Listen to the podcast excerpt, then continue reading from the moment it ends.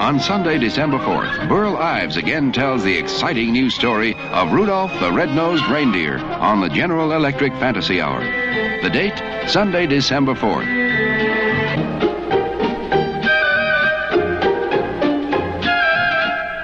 Join Rudolph in a trip to the island of misfit toys. Meet Yukon Cornelius, the funniest prospector of the north. Gad, Zeus, the humble snow monster of the north strikes again. What? Meet Santa's elves and hear seven original Christmas songs. Burl sings, "Have a holly jolly Christmas, it's the best time of the year. I don't know if there'll be snow, but have a cup of cheer." It's a holly jolly Christmas special for the entire family. Don't miss Rudolph, Sunday, December fourth, in color on most of these stations. Welcome back to the podcast, Old Millennials Remember Movies. I am your host, Angela Yoshiko, here with my co-host, Tyler Wilson, and this podcast is available in color. It, wow. Crazy. What? I loved this uh, clip for Rudolph the Red-Nosed Reindeer. It aired in nineteen sixty-six. Um... Two years after Red the Rudolph the Rudolph came out. So we're breaking all the rules on this podcast. Number one, not a, during the time period of that we usually cover, eighties, nineties, early two thousands. What? Also, not a movie. What? Breaking all the rules. Whose rules? Our own rules. We're breaking our own rules. Do we have rules? You broke your one rule. What's that from? I can't remember. You know, there's You're only one rule on one the rule. Polar Express. I well, I don't want to keep going. I, I'm, I, the bit that I've been doing, I stole directly from another podcast, so don't repeat it. Oh shit, you have? Yeah. You're such a dickweed. Oh my god, you've been doing that all weekend it's, long. It was funny. Way to pretend, like way to like take it like it was your own all weekend, and I now the I truth know, I told is revealed. You that it was from uh, the only now, only now that you're put on air. It's the blank it's, pressure. It's the Blank Check pop, uh, podcast, which needs no. Uh, promotion. It's very popular. Yeah, I'm sure it is. So, but it's a very good episode. Oh my god! On Polar Express. All right, guys. So this is a Christmassy episode where we're going to go back and talk about Rudolph, which we watched when we were kids, but obviously came out decades before it, we were born. It's still very fitting because oh, it's very fitting. We grew up with this thing. So. Yeah, we definitely did. Yep. So we are going to talk about what we've been watching. Uh-huh, yeah. Before we talk about Rudolph? We are. Yes. And okay, so we've been watching a lot of stuff. We have. We've had a, a lot of uh, Christmas-type uh, yeah. movies we've been watching with our children. Mm-hmm. Uh, so, you know, we've been getting festive in this very strange Christmas year. We're trying to keep it positive while we're home, being safe. So, you know, we're making the best of it. Trying to, anyway. Yes. So the first one we're going to talk about that we watched is on Netflix. Is it on the Netflix? Jingle Jangle? Jingle Jangle, A Christmas Journey. A Christmas Journey, okay. Um, so this was a new musical that they put out on Netflix this year. Um, has a pretty good cast. Uh, Michael or Keegan-Michael Key is in it. Forest Whitaker is technically the lead of it.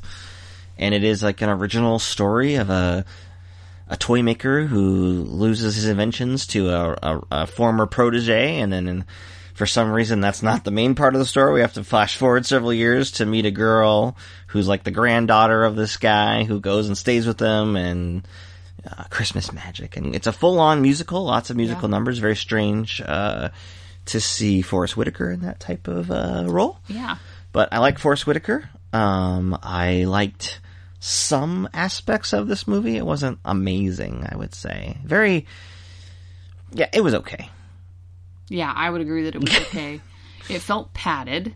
Oh, yeah. It felt a little padded. Um, and then right away when our nine-year-old criticized, like, wait, why is this a story within a story within a story? There's three layers before it gets um, into its actual story. Yeah, she sort yeah. of shattered the glass for me, so then I was irritated by that, and I was like, why are we bookending this with this, like, I just... I didn't like the way that it told the story. Um, it, it, I thought the story itself was fine, but I was kind of more interested in the original. Like, this is what happened back in the day with this toy maker, and I didn't, I, I didn't love the flash forwards fifty years. It was like what the Grand Budapest Hotel does with the, stuff, the framing of the story within a story, only without any kind of like irony, narrative purpose, or yeah. I mean, it was. Uh, I mean, there's a reason that that happens in that movie, kind of to. Yeah, yeah, and no. it and it played just like the typical, like, oh, the wife dies and he's sad and but, the kid. And, oh. But um, songs aren't bad. The songs aren't bad. And it's an all-black cast, which is nice. Uh, yeah, that was refreshing. It is very, um, you know, it, it definitely looks like it was filmed entirely. We'll talk about this again in a little bit. Filmed on, like, a back lot or a stage, and, I, you know, I think there's some value to that, but it, that's, it feels like one of those, like, network special movies a little yeah. bit, because it doesn't have a lot of, like, real outdoor settings or things like that. But it does have a, a Ricky Martin as a C G I uh, doll, so... Yeah, it did have that. Yeah, it's okay. I it's you know for Christmas viewing watching you know it's uh, it's fine. It's okay, and it, the kids. It's good for kids. It is good for kids. Yeah, I just had one major problem with the plot. Well, then the being losing the parent being killed off earlier. Yeah, it was like so the daughter has this estranged relationship with the dad. Like she hasn't seen her dad or talked to her dad in like.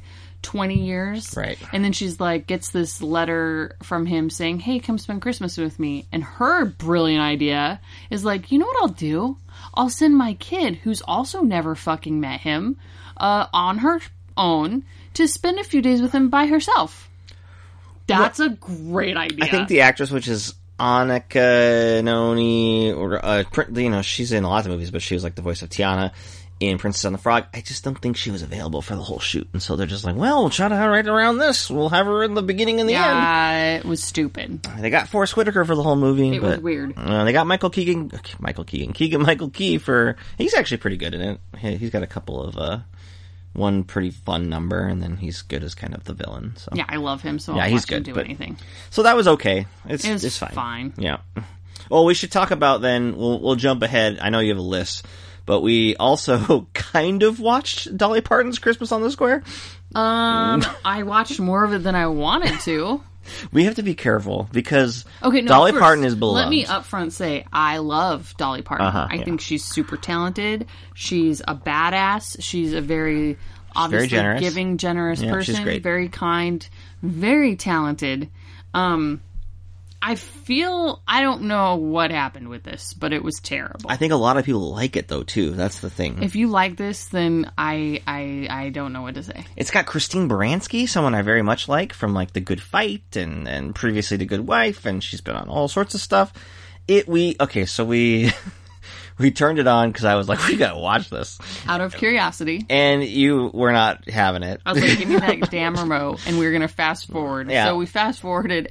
I think we watched it in about fifteen minutes. Yeah, we got it all through because we kind of just wanted to stop and see what, what the musical numbers were. And again, this is one of these movies where it was like, it's Christmas on the Square, and the square is, I mean, maybe it's outside, again, on a back lot, but even this looked like it was just in, like, uh, on a set. Inside in a warehouse yeah, yeah and the rest of it is all I mean so again it, like that's fine I mean I usually and then, I know we only watched sort of thing, five but... minutes of it but Dolly Parton didn't look like she was there. It looked like she was in a C G screen. Oh yeah, she was like projecting in occasionally. Yeah. She might have been on the set like one day maybe. Yeah, it looked so terrible.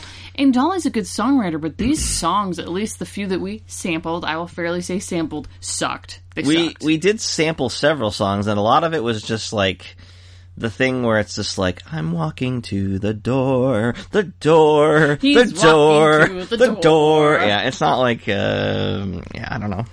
She's a good lyricist, and this was half-assed. We, listen, we didn't watch the whole thing. Sure. Maybe it's delightful. I uh, know it's not. Okay, well, no. Anyway, that was related to Jingle Jangle. I will never watch the Similarly, rest of that. Similar production uh, level, I would say. Yeah, I in terms feel, of, yeah. Yeah, no, no, no. I feel like no, but no. I mean, look how it was no. filmed. Original music. It, they're very similar in no, that regard. I would watch Jingle Jingle five more oh, times. Oh, so would I. Before I'd Don't watch... get me wrong. I was able to sit. We didn't, I didn't have a problem with Jingle the Jingle. The lighting was weird in the Dolly Parton one. It didn't look as good. It looked like, like a live show. You know how they do the live. Well, that's what I'm saying. Some of Jingle Jingle looked like that too, a little bit. Uh, maybe a little bit. Okay. I, yeah, I, if it was live, I, and maybe and maybe it was in, maybe it was intended to be like something that they were going to do live. I don't. We should have done some research because I could see this being like the yep, thing that they were meant to do it live, and it was yeah. going to be like because it is based on a stage show. Oh, of hers. That makes sense. Yeah. So, yeah. That makes sense. Okay. Anyway, we watched. What that. else did we watch? Uh, we want more Christmas movies. The Princess Switch two. Switched again. Oh um, this is the Vanessa Hudgens mega franchise on Netflix, where she plays uh, a small, not a small, she's like in Chicago. She's a baker. Mm-hmm. In the first one, she goes to this, it's always, these. this is like a Hallmark level movie, Christmas Moldova movies. Moldova or some weird It's always name. a fake country. Yep. There's a princess there. Oh, it's also played by Vanessa Hudgens. What? And so they do a switch in that movie. Well, in this one, after a supposed happily ever after where everybody's together with whatever, she's doing a switch again because the, the, the, the princess is, not the princess, yeah, the princess who's about to become the They're queen. They're all princesses. She's happy, but the other, which one broke up? Which Hudgens was in the breakup? The, the baker who's about to become queen. The one that was about to become queen broke up with the baker friend from yeah. from Chicago or wherever they're from. Right. Okay. So they broke up. It's basically a restart of all that, so they can just kind of replay the same beats, right?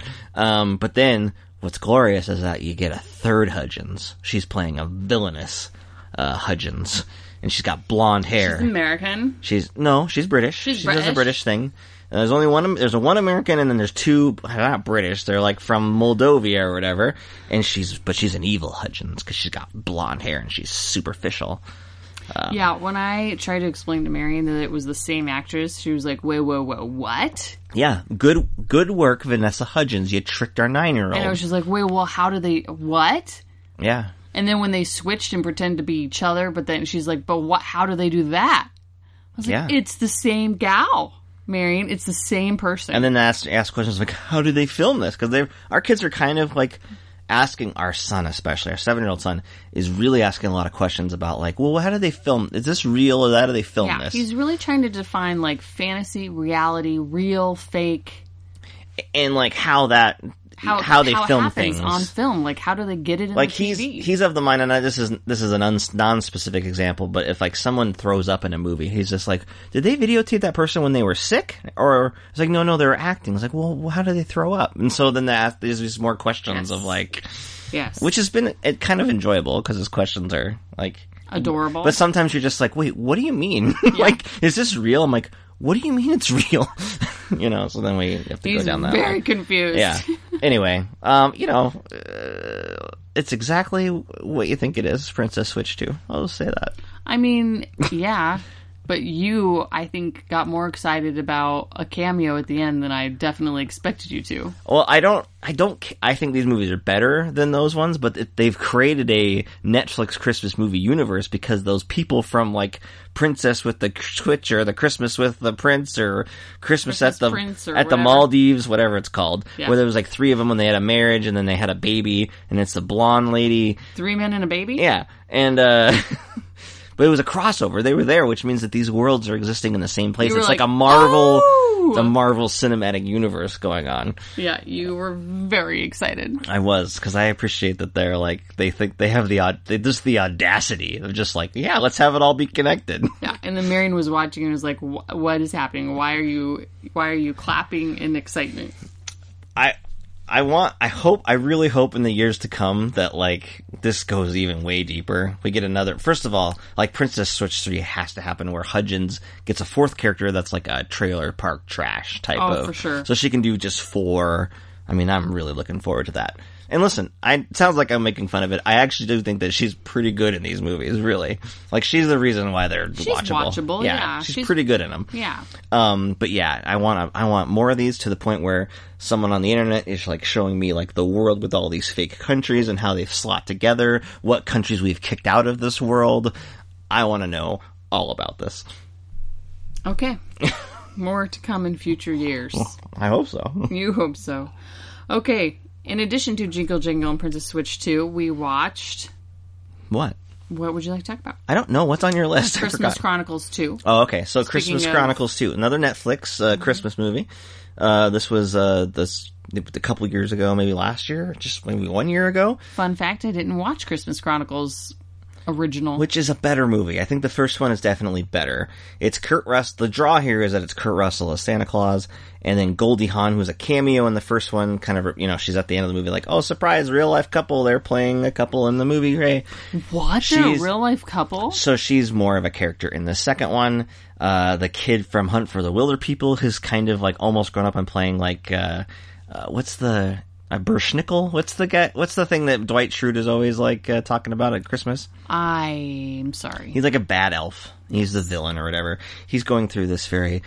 Uh, he's not a child anymore. He was in Deadpool two. I don't know. He. We'll see how he. He's we'll in see a how slightly it, awkward phase. We'll see how it goes. He defines his yeah. you know, character. I like acting. him as an actor, but um, yeah, this was a bummer to me. I don't really feel like this was a very good movie. What I really loved about this movie yeah. was the C G elves. I mean, I thought they were just on point. Yeah. So in the first movie, there is a scene or two with the elves, yeah. and it's bad, and they don't look good, and it's like, well, at least it's only like one or two scenes. Yeah. Someone decided, like, this is what everybody loved about this one. You know what? They were like, hey, we already paid for the C G to design these. Maybe. So now, for half price, we can insert them as much they're as in we the fucking whole, want. Oh, they're in so much of the movie, and they, I just, I hate how they look. They don't look finished. It looks like an unfinished. Our kids didn't like them. They're like, those uh, those are creepy looking. So that's my other question. I was like, okay, so what? Did the kids like those elves in the first movie enough to but I Our feel like kids. I feel like the production on this was already like they already doubled down on this. This is Chris Columbus, who made uh the first two Harry Potter movies, which we discussed about. He made Home Alone, Home mm-hmm. Alone two, which we've also discussed on this podcast before. Um yeah, I don't know. Like I, I I'm not knocking him as a director. Maybe he just had less money to work with, but uh, um I liked the first one okay. It had more of a charm with Kurt Russell being Santa Claus. I feel like he really doesn't have a whole lot to do in this one, um, short of a musical number that happens later uh, with Darling Love, which I mean I appreciate, but um, yeah, it was it was kind of just like overstuffed and overblown and not very engaging. And I was bummed. There was time travel though, Tyler. Yeah, not enough. It was I was bummed by this uh, this entry in the Christmas Chronicles. Yeah, Goldie Hawn had nothing to do really. She's just there. Ah. It was fine. I like how they wrote out the kid, those two kids from the first movie. They were brother and sister. Well, that second one, the older kid, well, he kind of aged out, and they're just like, well, we got to figure out a way to keep him out of this adventure. Yeah. He so he appears at the beginning, is like, well, see you later, have a good adventure. Yeah, and at the end, and then yeah, yeah. Tyrese is in the thing randomly for like five minutes. It's very weird. Yep. He got beef with The Rock, and then he got sent to Christmas Chronicles. You really said that a lot during the movie. Mm-hmm. I told him he's he's got beef with The Rock. I think they squashed that beef recently. Because what's Ty? I mean, hey Tyrese, like why am the Brock? Like you're gonna lose that beef in the in, in the in the mind of in the world of the public opinion, Tyrese. I'm sorry, you're gonna lose that beef for sure. You better just gotta let go, bro. For sure. All right. Another one that you tried to get the kids that you thought the kids would be excited for, and then they just basically told you to fuck off, was Star Wars Holiday Special. Oh, I was super bummed they didn't watch it. Although I get it because the first few minutes of it are very like not. It's all like, a, it starts off as kind of like a sequel to The Rise of Skywalker, so there's all these characters they don't really know other than like B B eight, and they kind of know C three P O and stuff like that, and it's just kind of like slow, like, well, these people are getting together for a thing, and our kids like Lego stuff, so I thought maybe they would, um, you know, enjoy it, but no, they didn't, they weren't into it. Nope, so we turned it off on a Saturday morning and finished it another night, this of which Disney I Plus. think I mostly fell asleep for. Yeah, you know, after about ten minutes, it gets surprisingly yeah, good. Yeah, there were some good parts. Once it, it starts folding, so, I mean, the the premise is, is like, Rey uh, is trying to do something for... They're they're kind of riffing on the, the actual old, terrible, no one wants to talk about Christmas Holiday Special of Star Wars, and it's like Life Day with the Wookiees, right? So it kind of starts off as a gag on that a little bit, and there's a subplot of that a little bit. Um, but once Rey, like, and goes to try to get something time travel-wise, she starts, like, folding all over time travel, her and B B eight, all over the universe, and so all of these characters start kind of mixing together and bumping up, and, like, Darth Vader is talking with, uh, uh Kylo Ren, and uh, all sorts, Luke Sky- young Luke Skywalker is with Rey, not old, you know, so you get a little blink and you miss it appearances by other characters and stuff like that. So once it started kind of having fun with the premise, it was way more enjoyable. So once you kind of, I would say if you're a Star Wars fan, if you just kind of stick with it for a few minutes, it's it's fun. It's fun enough. No one really comes back voice-wise, though. So yeah, that was a little distracting for me.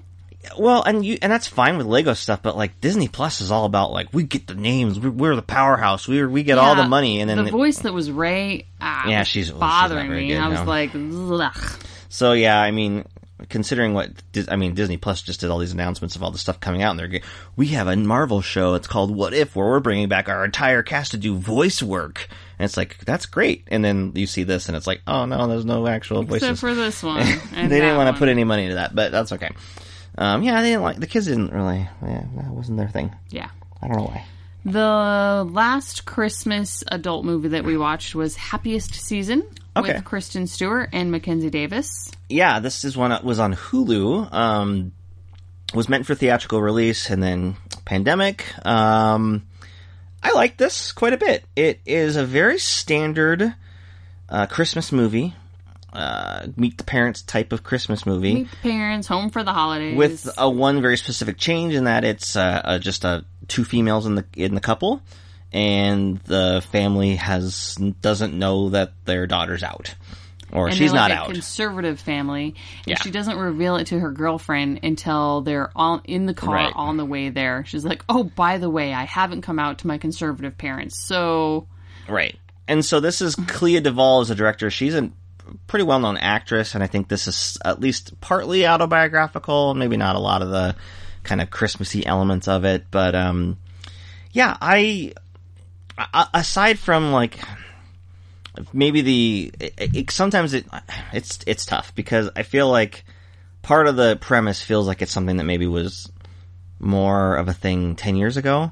But then I, I say I don't know I don't know that that's probably not true. There's a lot of conservatives in this country that Uh, still have problems with this sort of thing. It's for sure. hard for me to wrap my brain about that because I just find it to be absurd um, that people have a problem with this. But uh, I, I, I'm wrong about that. That's fine. So I think it's still relevant.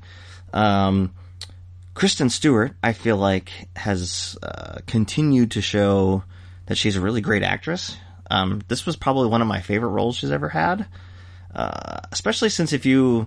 If you're kind of been introduced to Kristen Stewart as like through Twilight and how mopey quiet those performances are in those bad movies, it's easy to kind of like disregard her and Robert Pattinson for the, in the same regard. Like they've both been doing really good work and they're really kind of versatile actors, and I like that. And she's never really played a part like this before, and I just really enjoyed her in it. Um, I liked her. She's the girlfriend who's not.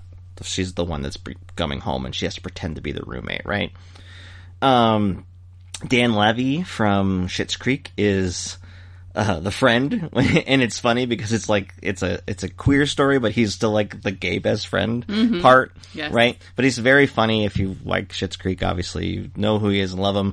Um, he's really funny in it, and I mean the problem with that is that he's he's almost too funny for a little while because you're yeah. just like get you get in the movie, and yeah. eventually he gets in the movie more, which is good, but um. Yeah, it's almost just like, oh, bring him home. Like, have him in this whole thing, right? Um, so I've there's been a lot of talk about the, the movie in terms of, and this was kind of what you and I were struggling with a little bit in the movie when we were watching it, is that the Mackenzie Davis part, she's kind of horrible to Kristen Stewart. Like, she really just behaves very poorly, and you just don't like her.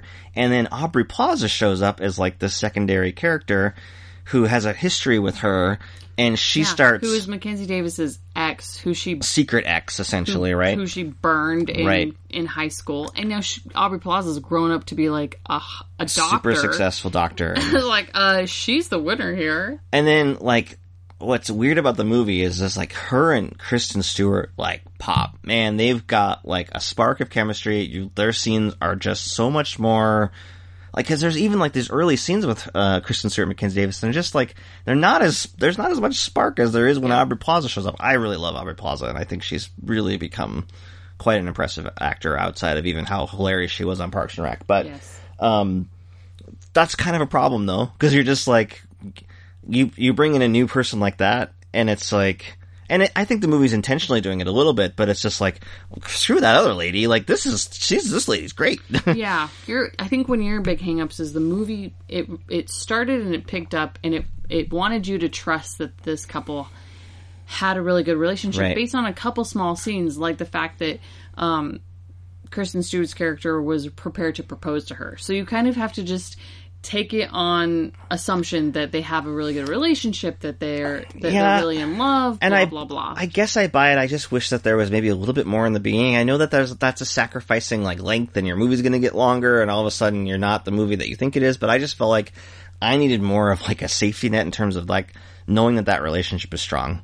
Because the way she behaves, and I I think the movie is very aware of what it's doing. Be- very. Because...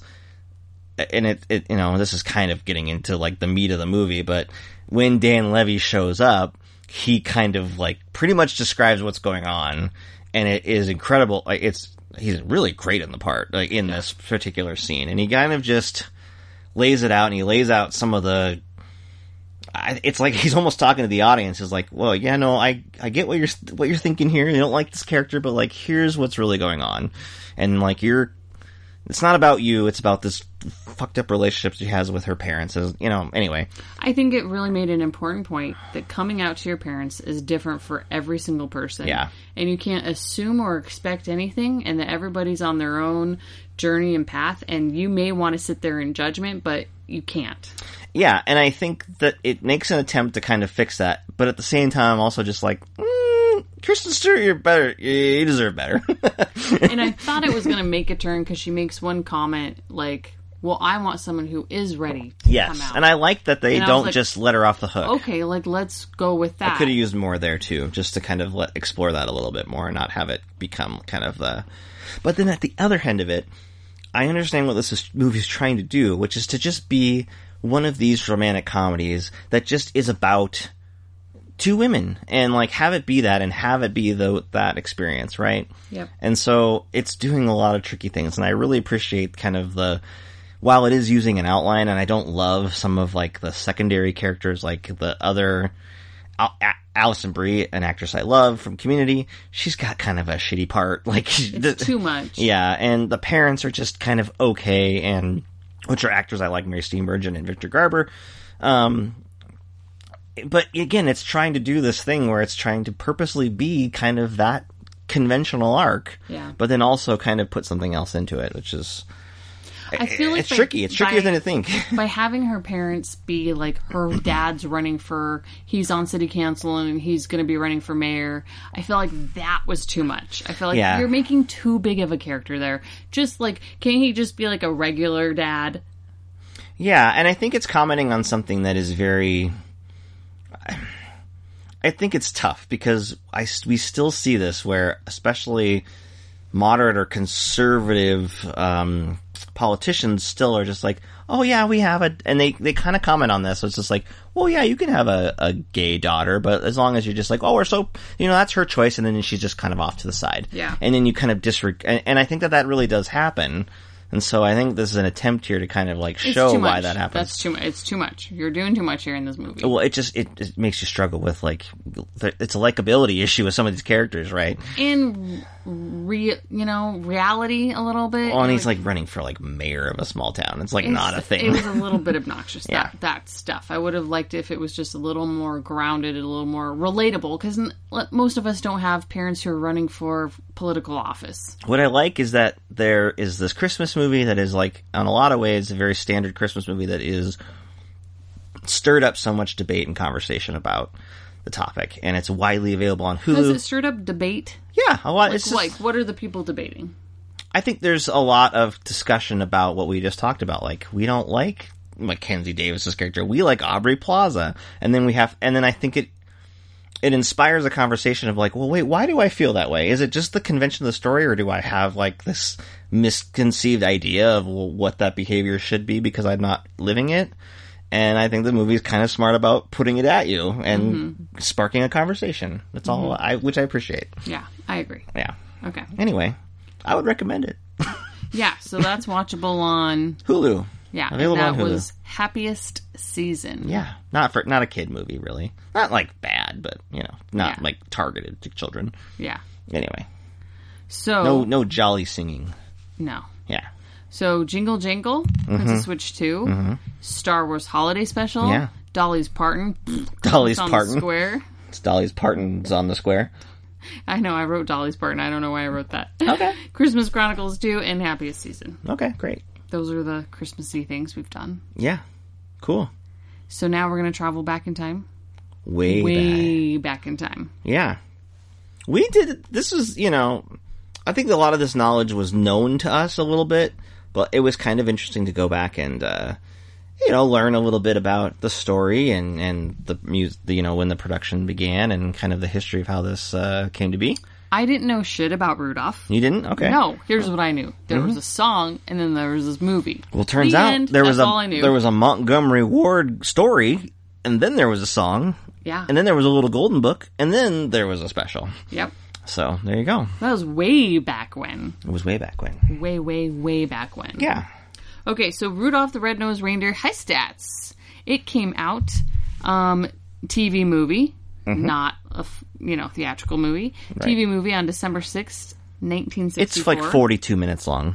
It is forty-seven minutes long. Oh, forty-seven. Yeah. You. That's why you leave the high stats to the person reading the high oh, stats. Well, forty-two is kind of the standard for now, but see, back then there was fewer commercials in your hour slot, to the point where the networks, sometime when they used to run this occasionally when I was growing up, they cut shit out and it would piss me the fuck off.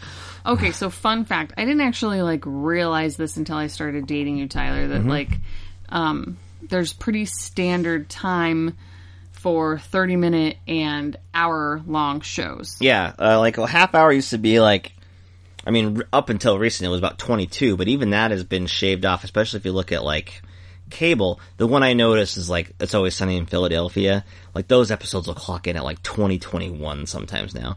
And that would be miserable to watch. I mean, we just watch it on Hulu or whatever. I we know, never we to, never watch it on T V. To watch nine or ten minutes of commercials. It's a lot, right? Is a fucking lot. Yeah. So, and then like a, a, a an hour long show was like forty-two minutes long now. Yeah. Uh, maybe maybe forty-one depending on you know, the network. So, yeah. So it was longer back then. And, you know, back in the, I mean, they had different ways of doing commercials back then. Sometimes you'd have people sponsor a whole show, and that still happens. Like when they do air it, it was like a pr- special presentation by, and then they'll have like limited commercials. I think they've in recent years decided to let the full special run without trimming shit out. I would hope so. Yeah. Um, what other high stats would you like to know? It was written. What? I mean, the original story was written by Robert May. Yeah. We can talk about that. Okay. And then the screenplay was written by Romeo Muller, directed by Larry Roemer. Mm-hmm. Stars Billy Mae Richards, who does the voice of Rudolph. Okay. That's a female. Okay. Sure. Well, it checks out. Yep. Um, um, go ahead. Burl Ives as Sam the Snowman. Okay, yeah, that's the, the... And then a bunch of old people whose names I don't know. So, I mean, what, you know, the, the general gist of this is, like, the original story came out in, like, nineteen thirty-nine, and it was, like, given out for free at Montgomery Ward uh, during, like, Santa greetings, right? And then there was a theatrical cartoon short in nineteen forty-eight. Um, uh, there was a song in nineteen... There was sequel books in, I guess, forty-eight. forty-nine is when Johnny Marks wrote the song. And then there was comics. There was a little golden children's book in nineteen fifty-eight, and then came this special after that. So, and and I think you went and read the the original story, which kind of keeps the gist of what's in the song, but it, most of the stuff that's in the cartoon special is not present in those things. It's not present at all. It's yeah. very rhymey. It's a very like yeah. rhymey story. Um, I think the most noticeable thing, other than like none of the stuff that's in the the specials in the book, like the Misfit Toys, right. uh, the Hermie, all of that. It's really no, about Yukon Cornelius. Yeah, none of that is in it. No. And the strange thing about the story um, was that Rudolph. Okay, so this is a weird world back in nineteen thirty-nine, mm-hmm. um, where this Santa mm-hmm. um, would look into the house. Oh, outside the window. To see if it was, like, a boy or girl. And oh, then weird. decide, then, if if it's a boy toy or a girl toy. Ew. But it was a stormy night, and it's oh. it's a dark night, and, and you couldn't see in the windows, so how was he going to do it? And then Rudolph, with the bright nose, was found yeah, sleeping in his house. So Rudolph's yeah, just house. sleeping in his house, la-da-da, with his parents. Nice. And then Santa's like, hey, I could use you. Apparently flashlights weren't invented yet. Mm. So what in the story, what Rudolph would do is he would circle around the house, lighting up the windows so that Santa could look into the house. That's creepy. It's fucking very creepy. And so it even says, like, hey, if you see some, like, weird lights outside your house on Christmas, it could be Rudolph. And it did say, like, Rudolph doesn't always come with him. It's yeah. only when it's like a, a an especially dark night. Yeah, I mean, I, That's I, weird. I, uh, to me, I, from my understanding of, of Santa Claus and how this works, is that he goes some places, doesn't go other places. I mean, I, I think Santa um, must have better technology since nineteen thirty-nine to know who the children are and to know what they want. I mean, it was very. I mean, and again, you know, stories of Santa are, are different. Well, yeah, and this is again we're adapting. We are. Uh, this is an adaptation of yep. the of the what we've of, you know lore. So you know that's how it works. Um, okay, so so that's interesting. I thought. Yeah, yeah. Um, what do you? What's what's you know? Usually we do a, a little segment called "What Do You Remember." I didn't write anything down specifically for our "What You Remember" segment um, because this was a formidable. Uh, thing that I saw like, like from age probably three uh, and then every subsequent year. So I mean, yeah, if I had to what do I remember I remember how many times we've seen it, I remember everything. Forty or fifty easily, because there are some Christmases you'd watch it more than once. Yes. So I'm curious, I mean I, I have I can share my history with it. I'm curious if you remember much of your history of seeing it, when you saw it, if it was something that you watched a lot as a kid or with your family. I just remember watching it, that's it, like on T V. Yeah. Probably. Now I'm trying to think, like, did I have a V H S? I don't think so. I think we just watched it on yeah. T V. Well, and maybe at school? Maybe, yeah. That's like possible. During Christmas parties and stuff? That's like a school safe thing they would show. So this is, you know, I think a lot of people lump this in with, like, the Rankin/Bass, like, Santa Claus is Coming to Town. Uh, Frosty Snowman is not Rankin/Bass, but it gets, you know, put in the D V D pack like we have. It's, those are together, right? Um, and it's stop-motion animation. It's clay. It's very... Uh, I think works in its favor, honestly. I think, um, the rudimentariness of it, um, I don't think that's a word, uh, kind of feels retro and fun, and our kids can watch it without feeling weird about it or feeling like it's old. Um, they know it's old, but it doesn't have that effect. You know, I've shown them Wallace and Gromit. They like that. Yeah. You know, so I, it, it works in a, in a way that, you know, sometimes older, like, just, you know, hand-drawn animation, you know, kids these days, it pains me to say this, including our kids, will make comments about how it doesn't look as good as the C G I, and it hurts me when they say that, but um, it happens. They're allowed their own little opinions. Well, we've trained them that way. They and, can be wrong, but they're allowed their own opinions. You know, that being said, I feel like, you know, they, I mean, our, our daughter really likes uh, Princess and the Frog as much as she likes Moana. Maybe not as much as Moana, but... You know, she she can appreciate it. But, um, yeah, I think that, that, that holds up. Now, for me, this was my this was my Christmas thing. I don't know when it started, but it was, like, very young. Uh, you know, three, four, or five is when I surely watched it. It was, um, we were very aware. I, I every year would ask my mom, like, when, it, when are they going to turn, when are they going to air Rudolph? Like, what day? What day is it going to be on? Like, let's make sure we get, like, a T V guide. Let's make sure that we're watching the commercials that tell us when it's going to be on. We don't want to miss this, right? That uh, sounds like you. To the point where, at one point, one year, we finally, we had the technology to use our V C R. V C R! To use a video cassette to record things off the television. Mm-hmm. And we recorded Rudolph off the television. And let me tell you, this thing got watched so much over the course of maybe a couple years that the tape just would not work anymore. I believe that as well. So we went back to watching it on television because the tape wouldn't work anymore. Oh my God. Uh, That's pretty funny. Yeah. So uh, this was very important to me. And it was frustrating because sometimes it was on a little bit earlier than you'd think. Like, I think it was it was on C B S, and I think it's changed networks over the years. Nope, but it's on, but it's, it's C B S, C B S the whole time. Yeah. I, sometimes it felt like it was on, like, November twenty-seventh, and it was just like, whoa, whoa, whoa, whoa. We just had Thanksgiving. Like, what day are you airing it? You know, like, it was, just, you would almost miss it, right? And it was a problem. And I remember some years where it seemed like things were cut out of it, and it bothered me. Mm-hmm. They always cut off the end when, like, the credits, when Santa's dropping the toys. Uh, the Misfit toys with the, the Can't umbrellas. Cut that out. Yeah, they would just speed it up and see you later. Boo. Um, and then eventually, I never had a V H S copy. I'm not sure. I'm sure they put one out, maybe. Maybe we had one after. No, no, no, no. Now I remember. I remember the cover of this V H S. I had this. So whenever they finally made it available on V H S, we got that, and I probably wore that thing down. And, I mean, this continued uh, well past the point of, like, like a kid liking the Rudolph thing. I would, even when I was, like, in middle school and high school, I was like, we gotta watch Rudolph. We gotta watch Rudolph every year. It didn't end in high school, did it, Tyler? No, it doesn't. It didn't. And it, it, it never stopped even when, before we had children, right? Mm-hmm. Um, and we I, I eventually got the D V D, which is the same D V D that I had, I have now, pretty mm-hmm. much.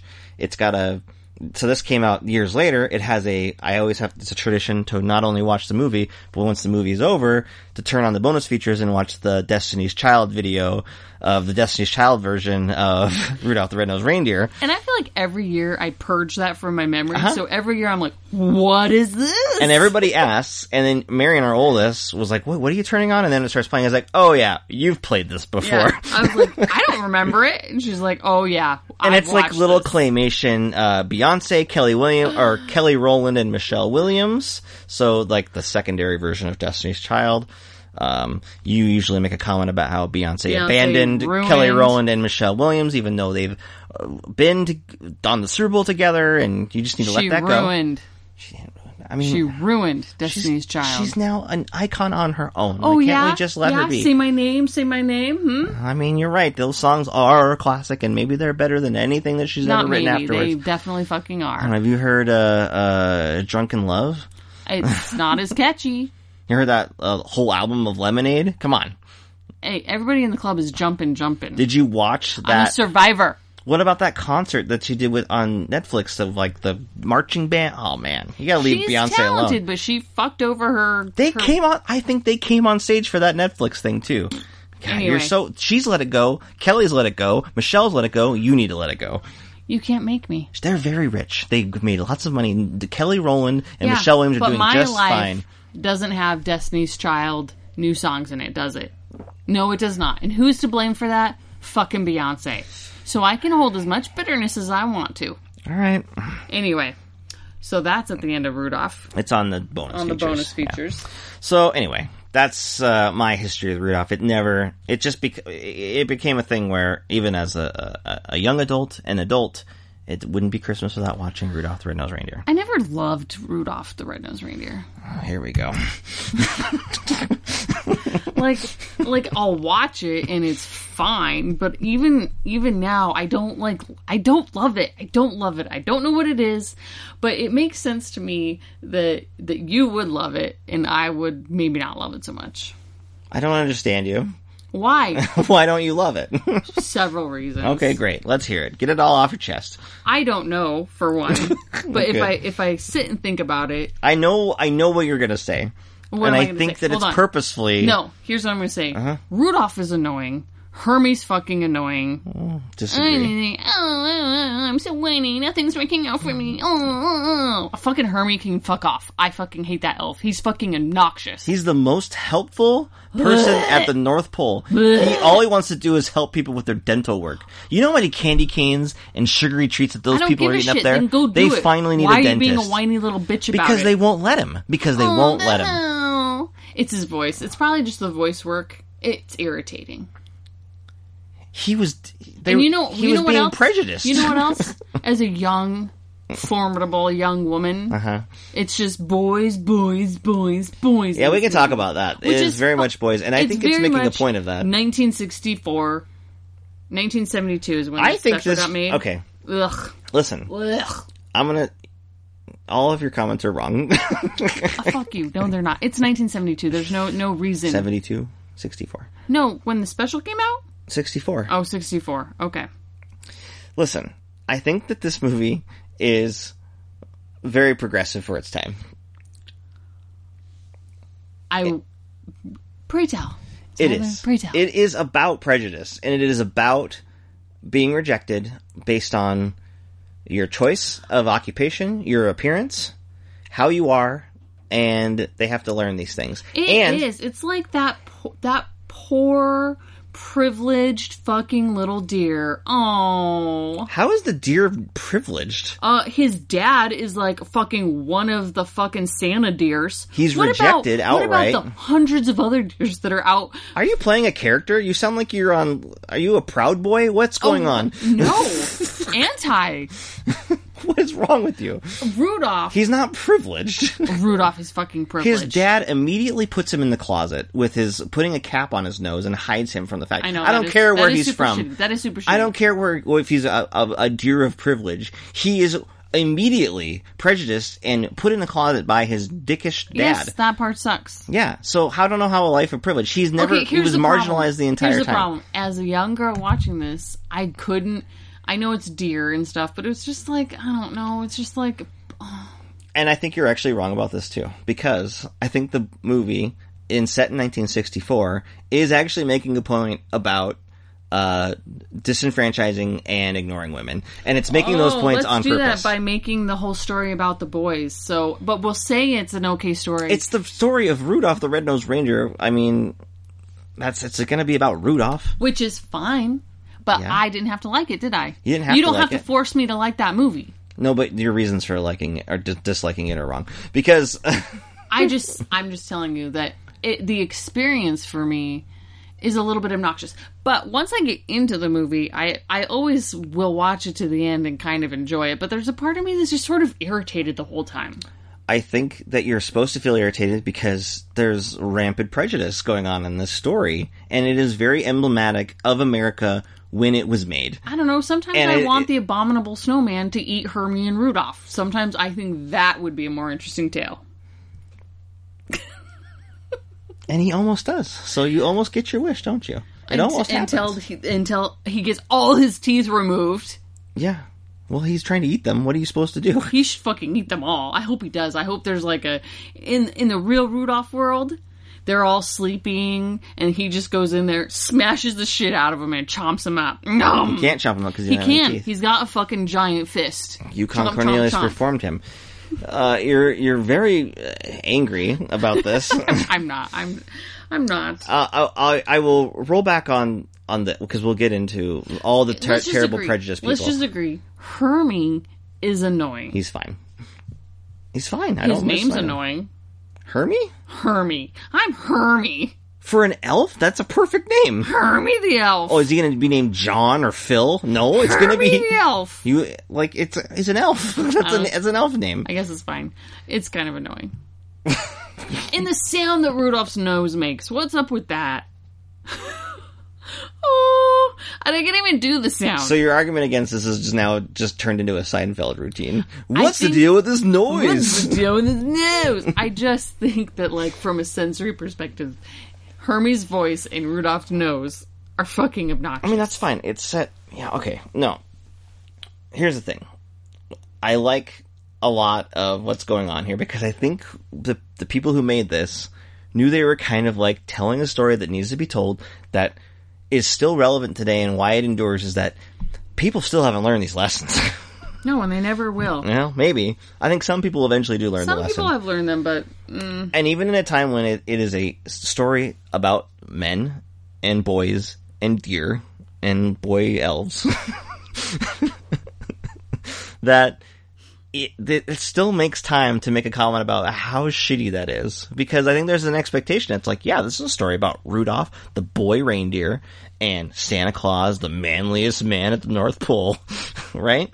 And Donner, Don, Donner's his dad, right? Um, he's a dick, right? Total douchebag. I mean, and he he he shoves his wife. I mean, we don't even have this. Does his wife even have a name in this thing? I don't know, but they make a point of no, showing her name is Missus Donner. Oh boy, right? Exactly. Um, but here's the thing: like he he his actions are never shown to be right. Donner is wrong this entire time. When he tells them, oh, this is man's work, you can't go, well, he goes, and they they go anyway, and they, I mean, they, like, they, they don't listen to him, right?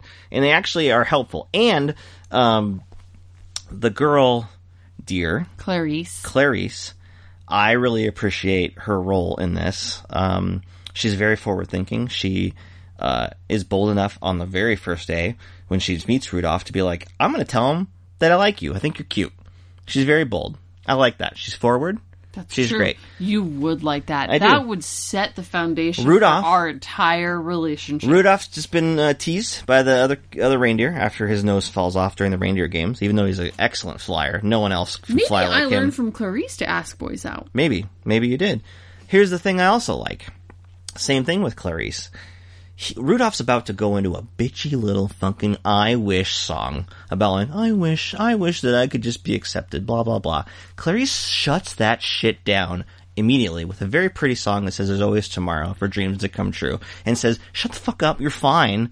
I like you. Look in front of your face like someone likes you. You can fly better than everybody else. Like, you don't give up right now. There's more ahead of you. She's the one who gives him that message. Now, does he listen to it right then? No, but that he's on the journey, right? Mm-hmm. I like that character, and I think that, yes, it's a movie, it's a story that does marginalize women because it's nineteen sixty-four, but they're not, they're not bad characters, and I think Clarice actually has a role to, like, serve this in a way that's interesting. Okay? Um, this is also a pretty radical story in that beloved Santa Claus is also a douchebag. He's a massive dickhead. Mm-hmm. He's wrong at every turn in this storyline. Yep. He shows up and uh, Rudolph has just been born. He's looking at the, d- the deer. He only cares about whether that deer will eventually be able to lead his uh, sleigh. Uh, decides to go into a fucking song about himself. Mm-hmm. Where he's like, I'm great. Look at me. Ooh, ooh. Yeah. Right? It's kind of gangster. Yeah. He's he's like that way. He's an asshole to Missus Claus. Missus Claus is the only reason, by the way, another female character, the only reason that Santa Claus is as beloved as we all think. She's the one who's nice to the elves. She's the one that's encouraging about their songs. She's the one that's making sure he's going to be fat enough to fit in that suit so he actually looks like Santa Claus. She's the only one that's making this thing work, right? Mm-hmm. He goes to the elf practice. Missus Claus is very supportive of the choir song, right? Hermie didn't show up, and they had were down their song. It sounded fine, honestly. Yeah, I don't know what the problem was. Fine. Santa Claus is ignoring it. He thinks he's got to go look at the deer, of which he's never going to pick any of them because it's always the same fucking eight up there, right? Like, what are we even having this conversation for? Unless they're just going to change names, which so is always the theory I've had. It's a very low employment rate at the North Pole. Uh, maybe they cha- maybe they, they ease into the name, or they change names when they become the, the you know, oh, okay, you're Donner now or whatever. Maybe that's something that happens. I don't know the structure.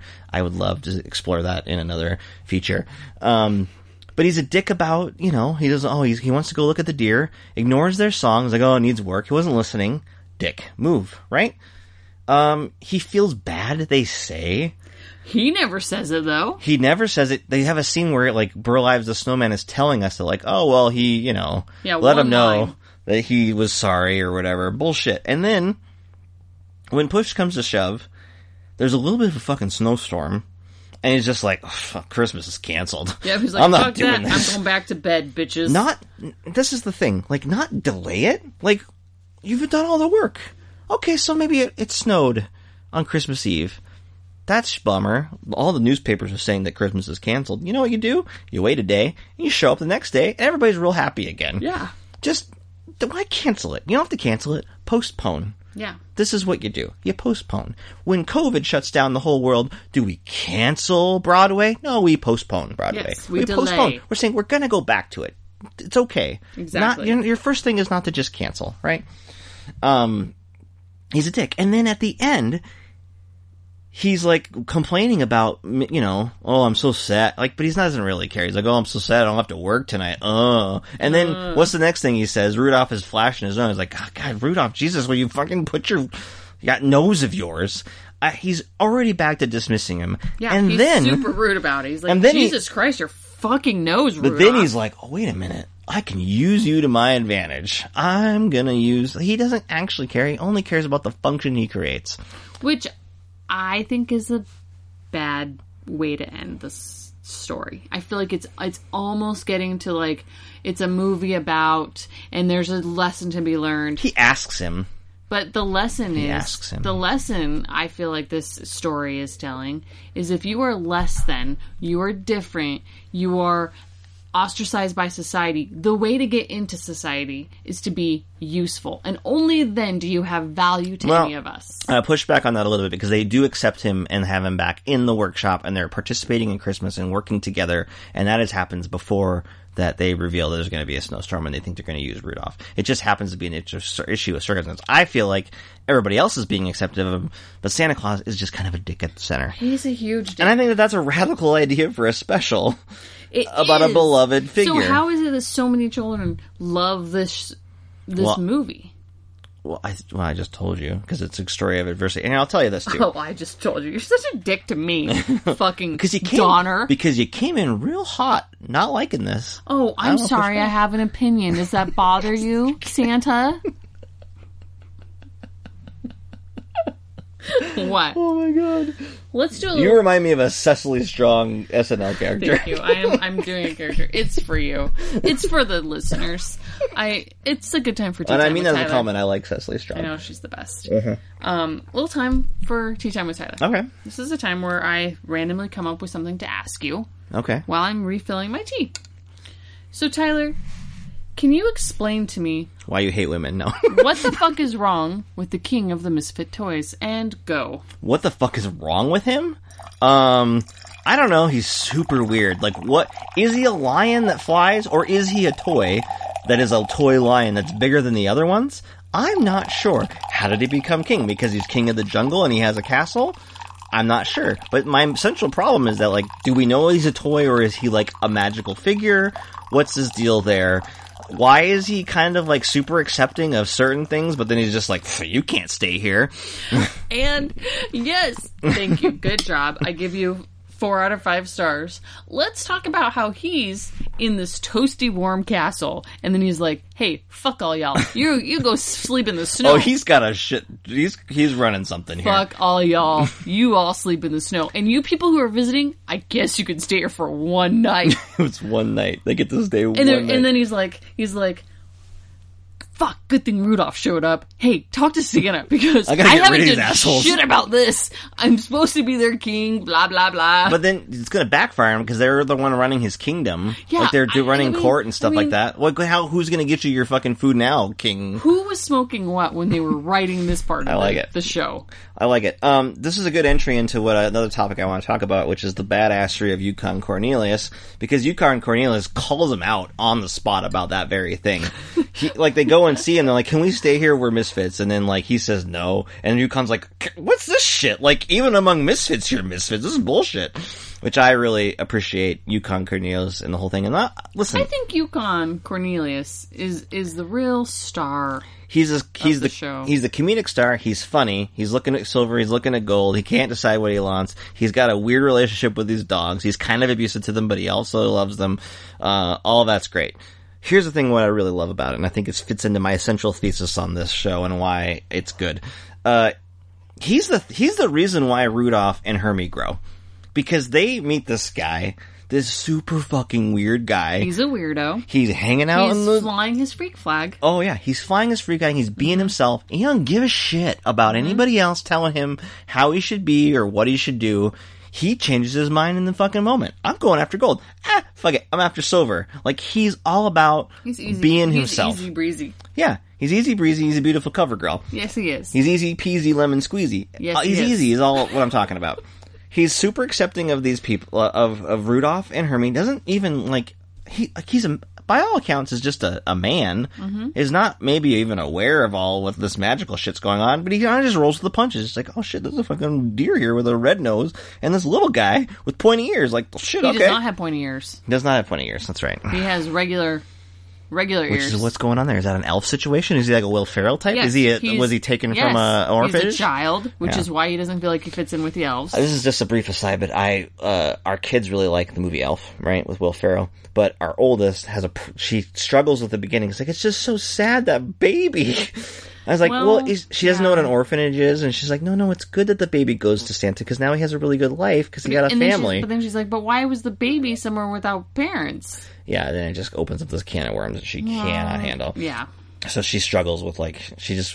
to the point where I think the last time we watched it, she just waited until it was she over leaves that the part. room. That's her thing. She leaves the room for lots of things. Yeah. She's like, I'll be back when this is not distressing to my emotional center. Yeah.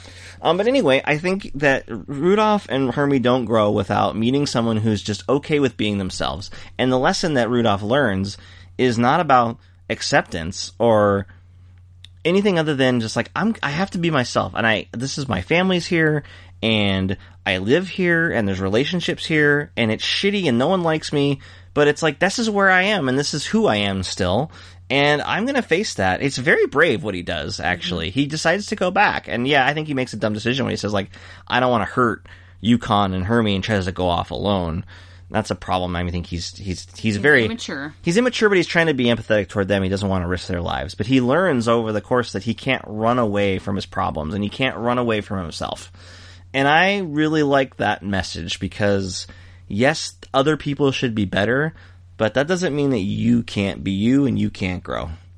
And I think that that stems from Clarice, and it stems from that relationship and telling him that you can do this later. And it stems from meeting Yukon, who's a fucking weirdo. Yukon, you can. Oh, I see what they did there. So I like this. Here's another thing that I'll say. Um, I think you asked, like, why.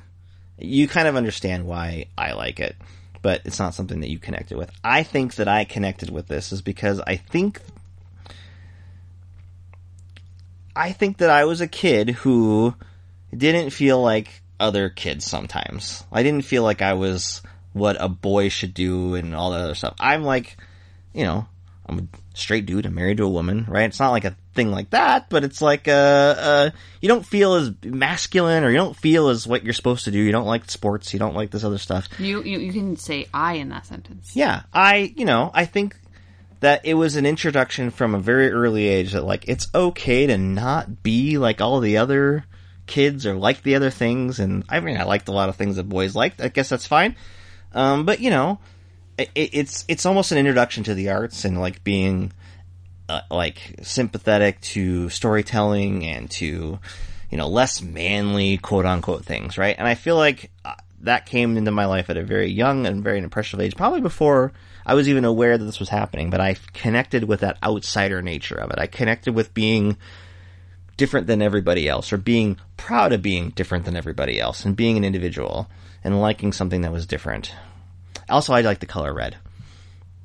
Yes, you do. I think that's probably why you definitely related to this. But I think that that's, it's a pretty radical, like, I mean, again, it's frustrating that we still have a lot of people in this country that can't learn the simple lesson of, like, hey, don't be shitty to people who are different than you.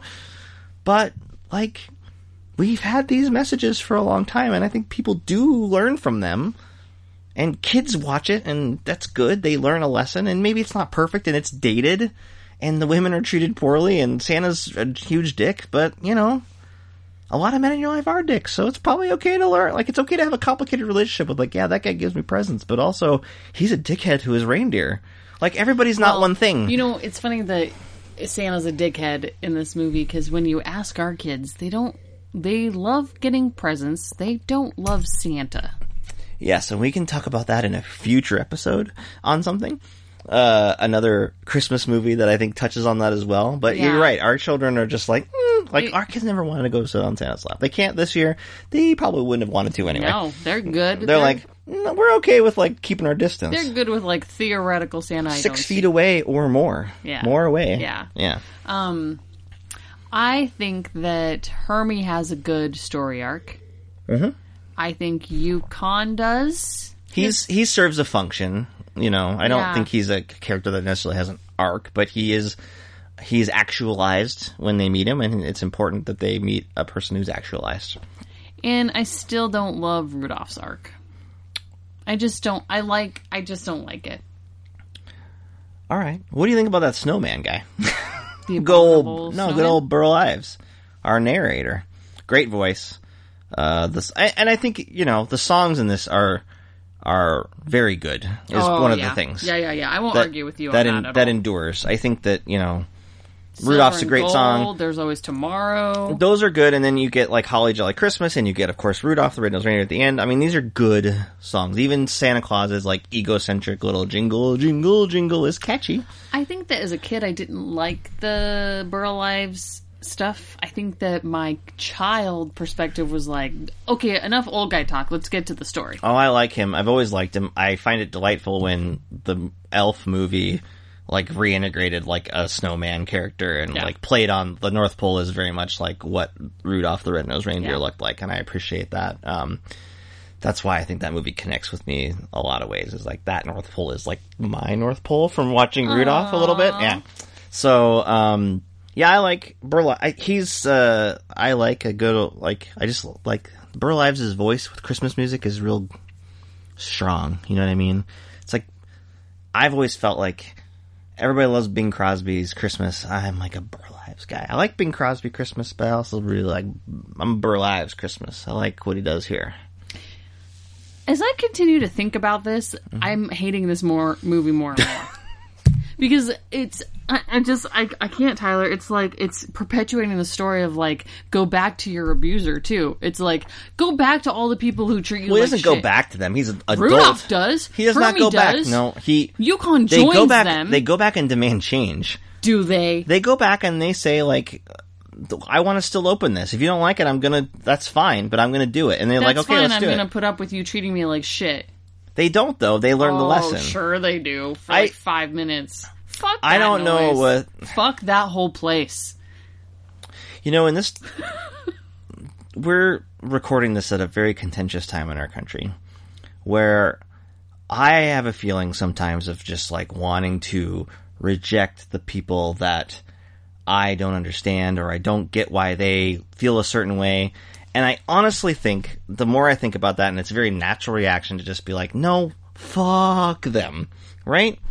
I feel like we're in opposite roles here, because I'm usually the one telling you not to do that. I feel like... So let's hear it. The, the, like, I don't think that that's... Well, as much as I have the urge to do that, and want to do that, and feel like that's the right thing to do personally, for my own emotional sanity, I feel like that is like... morally not the right choice. And I feel like this story is talking about similar things. It's like, you can't just pretend that didn't happen or those people don't exist. Especially when you've grown up there and it's the only world you've ever known. You can face it. You can lead and make a difference. And I think that there's a there's a message there that is important.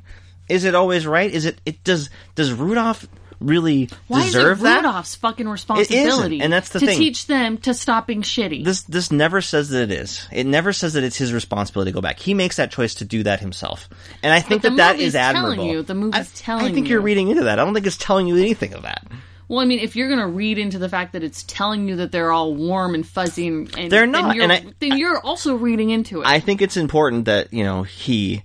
Santa asks him if he'll lead the sleigh, and he says that he would do it. And that's his choice. And there's no, like... No, I just... I'm just saying that, like... He's being fucking manipulated. Yeah, I think you can read into this in a very negative... What? In a way yeah. that is very cynical and shows that the world has not changed. And you know what? On a lot of days, when I turn the news on, I would agree with you. Like, the fucking world hasn't changed. What's the point of pretending that we need to tolerate people who are intolerant? Right? Yeah, but I don't, I don't think, think that movie, that's the message. I don't think this movie had any intention whatsoever. I think this movie was like, this is a nice movie about Rudolph. I absolutely Rudolph. disagree with that. I think that this is a story that is trying to teach about intolerance, and I a think smidgy. it does a good job. Yeah. A smidgy, the entire concept is based around intolerance, and to have others be accepting then of things that are different. Why doesn't it have a better ending? If it's really thinking about that, then because why doesn't at, it, unfo- it have well, a better fucking ending? Because it, at the end of the day, it is adapted from a song where he gets to lead the sleigh and has to go and do that in a foggy day. Uh, if it was really doing that, I feel like Santa needed to... How hard would it have been to have Santa actually learn something as well? Is it... he? Well... Because it's not it's not about that so much as this is a story about Santa Claus because he's kind of an antagonist. And antagonists, unfortunately, as we long have known, don't always learn the lesson. And there may be, it's growth by inches, right? So he's made a couple inroads, but he's not perfect. He's not changed, right? And I think that's realistic. In a lot of ways, I feel like the progress that's shown in this is probably a little bit more real- realistic than, like, the cookie cutter, like, everybody learned a lesson, and everybody loves Rudolph now. It's like, that's not the real world, is it? That's not how people treat how others that are different. But that's how they're selling the movie. Mm, I, that's why I'm saying I connect with it, because I think it's a little bit more nuanced than that. I feel like it is... The things that you're complaining about are there intentionally to say, like, yes, this is not... It's not going to be perfect. Yeah, you're going to still feel bigotry when you go back. Okay, so that's fine. That's I agree with you. Yeah. I don't like it. Now, I'm not saying that it's it's a movie that's perpetuating any fucking thing. I think it's it was trying to do that, and it did that. I don't totally one hundred percent love it. Do you want to know what I think? I think you don't like how Rudolph and Hermie sound, and you think Santa's a dick. And that's why you don't like it.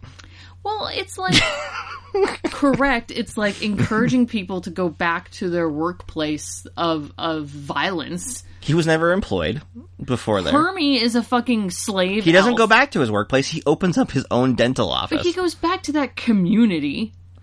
Well, he want, because he wants to serve the community. No, I... The movie's bad. I can tell that you have watched this through the lens of twenty twenty, which has been an absolute shit year for, like, expecting better better things out of people. Well, sometimes you don't have to be forgiving. Sometimes you don't have to go back to your asshole dad and, and, and be... be It's forgive fun. him. I just and, the, and nobody even asked for his forgiveness. What's funny to me is that I know that you don't really feel that way. What I think you, you feel like that right now because it's been a shit year. But you're not an. In, you are more forgiving than I am. That's what I'm saying. Like, you are more of a person that would choose Rudolph's path than I would be. Maybe that's why I'm so angry, because I know what Rudolph's path really leads to. He's going to forgive yeah, these people, and they're all going to really, shit on him some God, more. You've soured. This world has soured Rudolph now. Look what's happened. The pandemic has now has now struck Rudolph the Red-Nosed Reindeer. Look what's happened. Look what look Why what it's done. Why are those toys even on Misfit Island? Because they didn't like him. Oh, okay, so we, we forgot about this. I wanted to talk about... Uh, this has gotten so deep that I don't... It was supposed to be a lighthearted conversation. I was going to ask... One of my questions I was going to ask is, like, what's your favorite Misfit toy?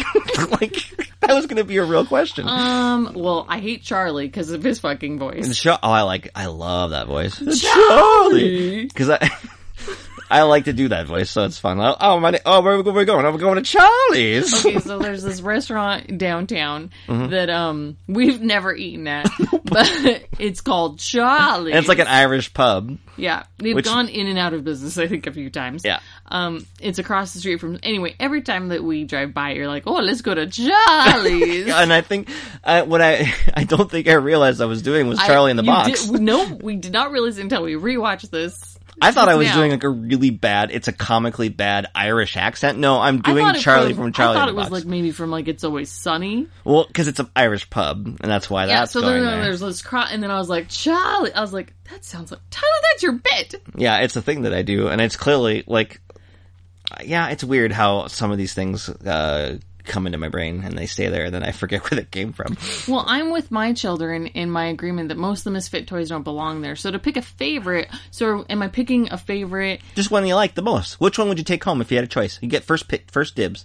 I know I mean, what I would answer. I don't want that whiny fucking doll.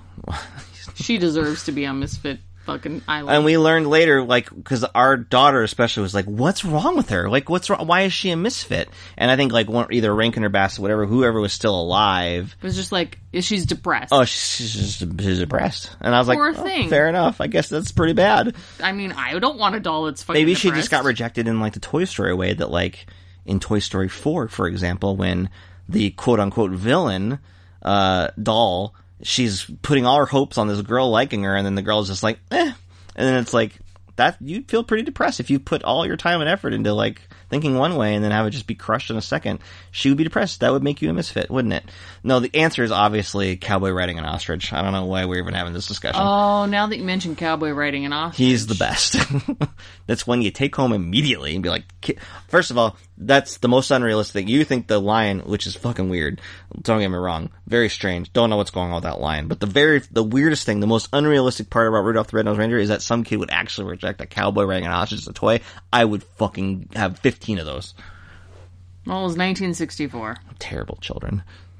How dare they reject the cowboy riding an ostrich? I, I think all our parents, I mean, as old millennials, all our parents are, are products of this time, so. I mean... The, the the train that has the square wheels, I mean, that is, I mean, it's, it kind of hinders the toy a little bit. I mean, wheels are not square, yeah. So that, no. that one's a definite I mean, but, up. I mean, it's fine. I mean, again, I think, yeah, a lot of kids would probably appreciate that. Like, look at this. It's a beautiful mistake, which is mm-hmm. what we teach our children about. I like the elephant with the pink polka dots. Oh, see, there's nothing wrong with that either. Like, super cute. They literally sell that today. Oh, yeah. Like, well, I think they sell a lot of this stuff. But, um... The, yeah. the the bird that can swim in the water, that's great. Pretty cool. Super great. Fucking love that. The, the pistol that shoots jelly is confusing to me, because I feel like it could also shoot water. I mean, I know how water guns work, and yeah. you just fill it with whatever the fuck fluid. So, what want. kind of a water gun only. would only work if the liquid was thicker? I don't understand. Like, because jelly's pretty thick. It's tough to, like... And I'm feeling for the right crowd. Yeah. That's perfect. Yeah. Oh, are you kidding me? You know me? what I'm saying? You know what I'm uh, saying? It would be great on a movie set if you needed, like, a little splatter thing, like a little spray bottle of red that could be, like, a... Yeah, that's what I was talking about, for sure. What were you talking about? I don't know. Something. K Y jelly? Oh, jeez. You know... Oh, wow. Man, you're in a dark place. I know, kind of am. What's happened to you? I don't know. I might be a little bit hungry. And yet we're talking about jelly, and you're like, first thing you go to is K Y. Well, I do have this bright red hair right now. Anyway, Rudolph's great, and you're wrong. Um, um, Rudolph's fine. I just... You asked me about what I remember watching. Now, when I watch it as an adult, it's... It's enjoyable. I love a lot of the songs, but I, I'm still irritated by a few things. I'm not, like, hateful towards it. So, I guess, news to me so after like, this conversation. So, like, a couple of years ago, um, the Huffington Post tweeted that um, Rudolph the Red-Nosed Reindeer is problematic. And uh. and the conservative media went insane about this. There was Fox News was all over the place interviewing people about how the, the left liberals just want to take away Christmas. And I want to be very clear. Oh, I have a hard. I, I am I'm struggling with I'm, kind of agreeing with that sentiment, but also like I can't agree with that overreaction. I either. just want to be clear that like I am not in that category of like Rudolph's all about. No, I'm just trying to. be I don't critical. think Rudolph is pro- problematic even in a like it's problematic in the sense that it was made in nineteen sixty-four, and that's about it. Yeah. I, I I agree. Like that's a that is an annoying so article. So my criticisms and it is the, are more personal. Like, like I'm irritated. Was by this. I think I feel like Huffington Post was deliberately like baiting Fox News on yeah, that one a little bit. Them they're like, oh, let's get them riled up about this this year. And this is what we used to get mad. This is what this is what they used to get mad about. It was just like, oh, they're taking Christmas, which no one ever did. Um, but see, now we're trying to overthrow the government, so that's great. Woohoo! Go twenty twenty. Yeah, it's super fun. Um, yeah, I don't know. I love Rudolph.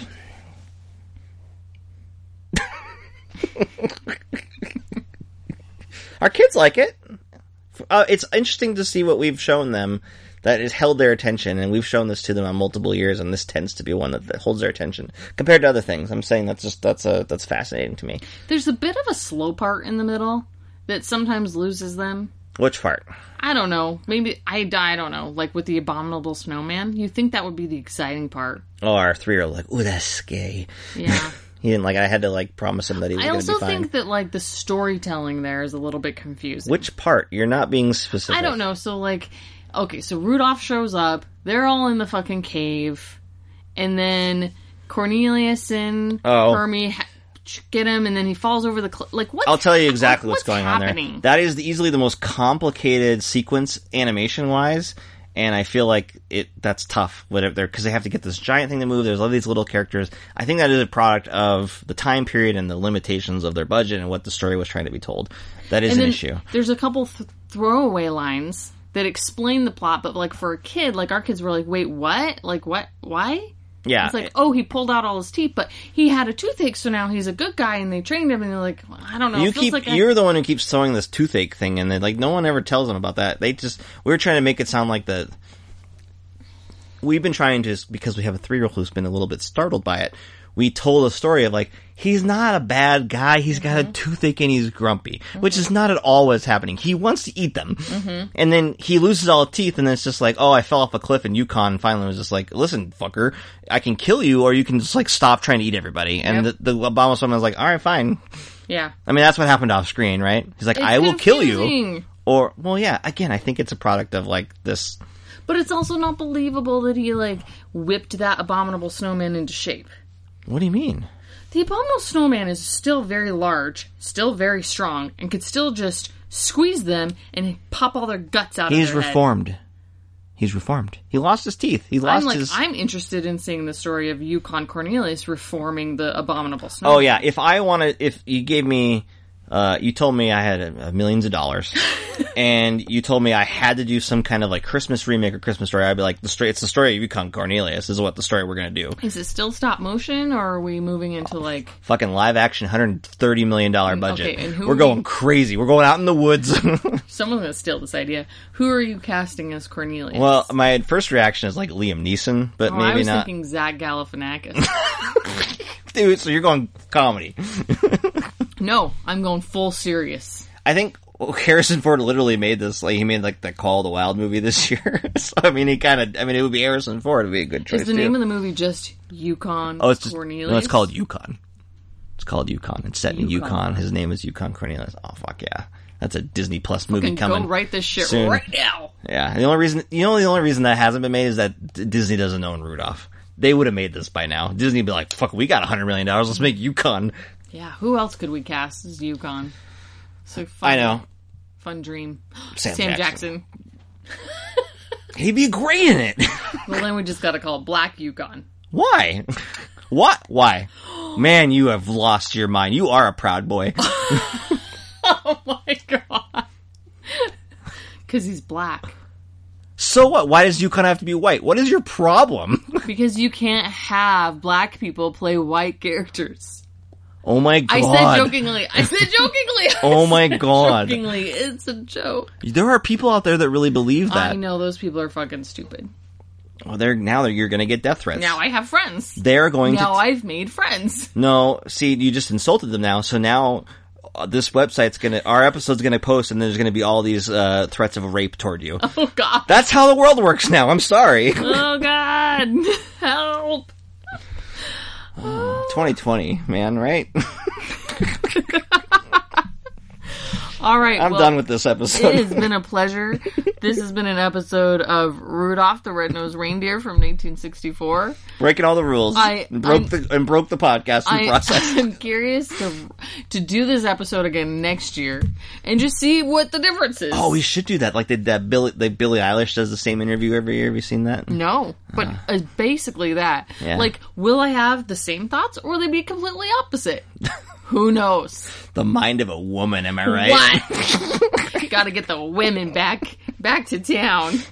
That is a line in the movie. It is a fucking line. Alright guys, thanks for listening. I hope you had fun. Sorry if I offended you. It was not intended. I mostly was joking. And uh, that's our podcast, and we'll talk at you another episode. Merry fucking Christmas. Merry Christmas.